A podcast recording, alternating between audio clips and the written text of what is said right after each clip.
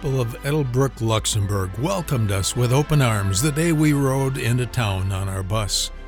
I was fortunate to have been asked to play in a stage band that toured Europe and performed in select venues from Holland to Paris. It was quite a sight for us to play under the Eiffel Tower, but that little town where George Patton liberated the city from the Nazis on December 25, 1944, was my highlight. As we played in the small town square, surrounded by bullet riddled buildings from World War II, the crowd cheered us on. But mostly, their enthusiasm came from a memory only 25 years old when U.S. forces drove the Germans away for good in the Battle of the Bulge.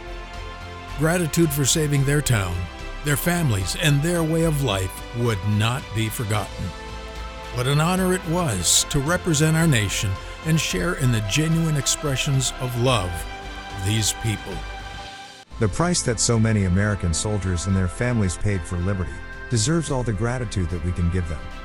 Yet, freedom has a price that must be paid by every generation that would enjoy it. Today, we are being called on to join the ranks of a most honored tradition. The Holocaust Museum in Jerusalem is another place of gratitude from the horror of World War II, where the nation comes to remember forever how sin, souring in the hearts of men, destroyed over six million of their nation. One poignant scene nearly cripples the heart as photos show children, still alive, hanging on the walls of a small room. They were suspended by meat hooks, piercing their frail bodies. It is said that what was so eerie was that they didn't utter a sound. Now, folks, that's injustice.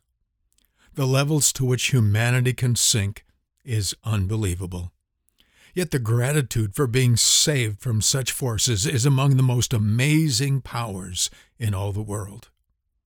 On one particular day, we visited the grave of Oskar Schindler, the industrialist who built a factory to make his millions during the war. He used Jews as labor and, in the process, saved the lives of hundreds of people whose families now are in the tens of thousands. As has been the custom, when they visit his grave, they place a rock of remembrance on it. The day we visited, over 60 years after the war, these stones still are piled there daily. As Americans, we're also grateful that we had been able to pay a price for the liberation of so many oppressed people. One of the customs that many communities in France have as a part of their community fabric is to adopt the grave of an American soldier and tend to it throughout the year. My Uncle Mertz is buried there. As a paratrooper, he gave his life in World War II for those who are free to this day because of such sacrifices. If we forget, history will have to repeat itself. We are free because someone paid a price. We are not free because the law says we are. We are free because blood has been shed. People never lived out their lives to an old age who paid that price. They died young so that we could be free and prosper. If we ever forget that there are lives that were taken so that we could live our lives, then we're in trouble. We are the children in the back of their minds who they thought about and said, I may have to give my life today, and my family may grieve my loss forever, so that others can be free from the horrors of the Nazis or the communists. Freedom, you see, is a sacred thing. As I've studied what's happening in America and as I've sought the Lord, I remembered something written in the book, The Light and the Glory about our nation's freedom. Our settlers knew that the self life was public enemy number one. Selfishness will destroy a society. Christ died for our sins and he conquered death. There is no enemy that God cannot vanquish for us, but he has given us a free will, and it's our choice to accept the liberty that he has given us, and then, to coin a phrase again, to pay it forward. The call of the cross is the price of freedom, and it is still calling us today. When my friend KK John needed a heart transplant and he was questioning God about his healing, the Spirit of the Lord spoke to him and said, Don't tell me how to heal you. But then he said, Any fool can trust me. But the question is, can I trust you? Can God trust us with the call to pass on to this generation what was given to us? Every one of Jesus' original disciples knew what they were facing when they were sent out by him to preach the gospel to the world. He said, You'll be treated like I was treated, and unless you take up your cross, you cannot follow me. He that seeks to save his life shall lose it, and he who loses his life for my sake shall find it. These men knew that they would all face the challenge of the cross daily in their lives, and they accepted it. They went out and preached, and all but one of them were martyred.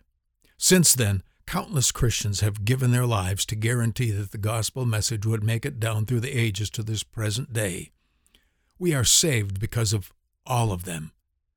We have the hope of eternal life and freedom from sin because men gave their lives for us.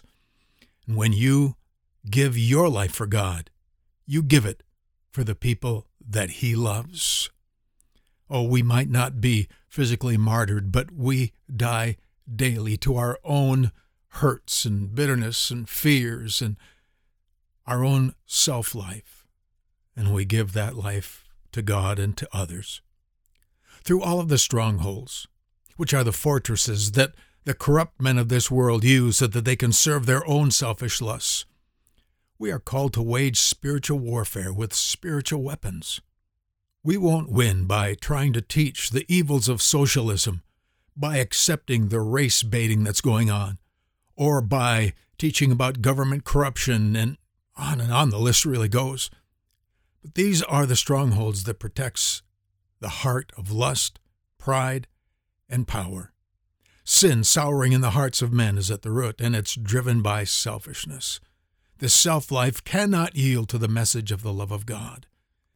Though sin may be forgiven by each of us who listen today as believers, we will not win until we take up the cross and willingly die to our own carnality. The cross is the only answer for America. Here's how this is going to look I've spent a lifetime in the ministry. Our family has suffered at times extreme financial loss.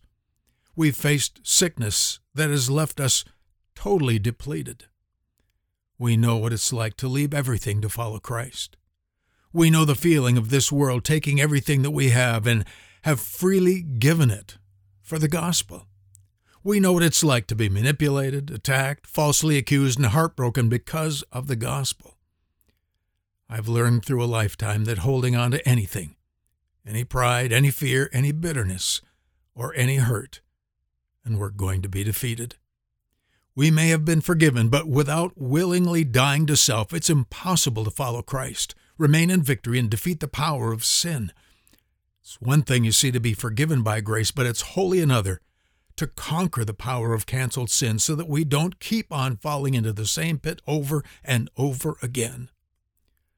This nation is going to need some new heroes, those who are willing to give their lives in the trenches because they've tasted the depths of the love and the glory of God and they'll give up anything to bring that victory to those who are angry, afraid, broken, or bitter. This nation is going to have to find its soldiers of the cross who will rise up and demand nothing of any man. Without accepting the cross in the battle that is coming upon us, America will not rise again.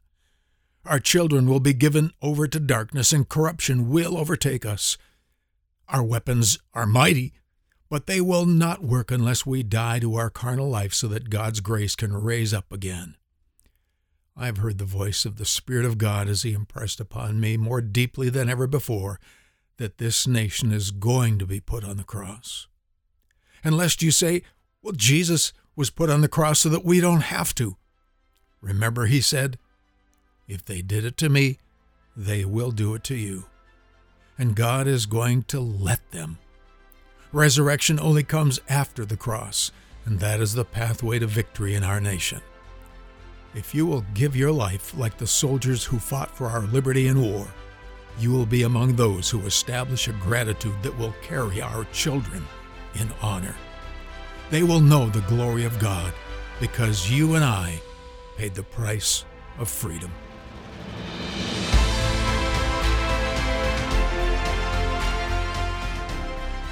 Remember what price was paid for liberty.